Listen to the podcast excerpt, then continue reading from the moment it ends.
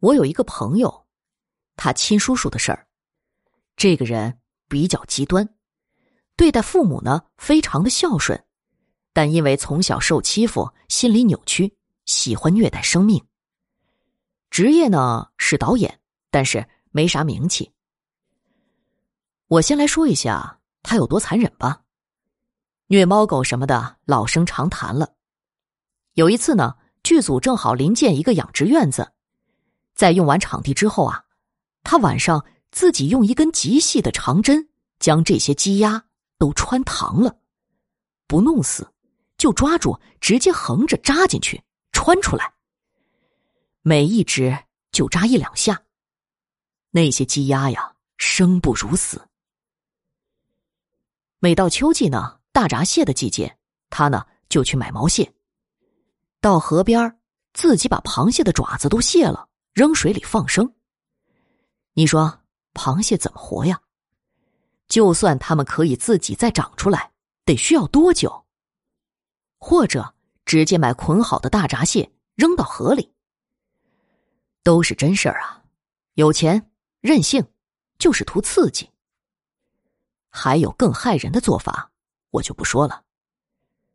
买观赏鸟，用五零二给鸟嘴粘上放飞，常有的事儿。可以说，这么多年来，死在他手里生不如死的动物不计其数。钓上来的鱼也是先虐死，再蒸着吃。本身钓鱼就够残忍的了，还得再虐一次。二零一三年秋天，在古城西安，晚上呢，他在影棚不知不觉的就睡着了，忽然听到耳边有人叫他，一睁眼。看到两个清官服的人过来，虽然很暗，但能看到个子挺高的。他以为是剧组的人整蛊他，没搭理这两个人。就听见一个人忽然开口说话了：“你本阳寿不短的，可做了太多伤天害理的事儿，所以啊，寿命就只能到此了。但念及你孝顺。”多给你点时间吧，再受受苦，再带你走。说完就不见了。他恍然惊醒，打开灯，发现已经没人了。出了影棚，外边就两个同事在对着笔记本工作。他问同事有没有人进来，同事说没有看到啊。这个时候他预感不好了，便给他哥打电话，也就是我朋友的父亲。他父亲呢？也觉得不好，外人不知道他平日里都干嘛，他亲哥哥可再清楚不过了。教导他去当地有名的大兴善寺拜佛吧。时光荏苒，惊心动魄的过着每一秒。我想，这就是心中有鬼的人吧。一个月后，他回到老家，第一件事儿便是体检，全身上下体检完了。除了有点小毛病，其他都很健康，他便放心了。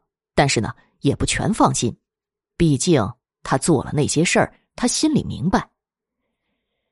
转眼呢，到了年三十儿，家里团聚，喝了点酒，想放两挂鞭炮，忽然发现下肢有点不听使唤，导致被鞭炮把手炸了。他觉得太晦气了。到了初一，他便发烧了。一连几天，浑身疼痛难忍。他自己也知道这是报应来了，可是刚刚体检回来，能有什么病呢？尤其是夜里，一到晚上，腿、胳膊疼得直冒冷汗。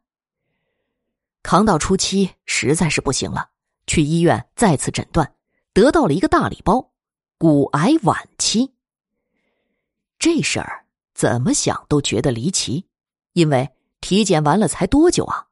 他病情发展非常快，短短的几个月，先是肝转移，再到肺、食管等等，全身都有了。一般这种情况，原发性骨癌晚期患者转移脏器全身，也就几十天就进棺材了。他不是，从爆发到死十四个月。后期他想死都死不了了，腿脚不能动，也不能吃东西，只能打营养液耗着。最为关键的是，人一直很清醒，什么都明白，就是死不了，干瞪眼，忍受全身的剧痛。最后终于走了，人走的时候，瘦的就剩一副骨头架子了。所以我特别信奉一点：人在做，天在看。想要人不知，除非己莫为。鬼比人多得多，盯上自己想跑，门儿都没有。杀生多本来就不太好，何况他这个虐杀呢？这个事情我还知道许多细节，因为和他父亲深聊过，太过残忍。思考后，决定不写出来了。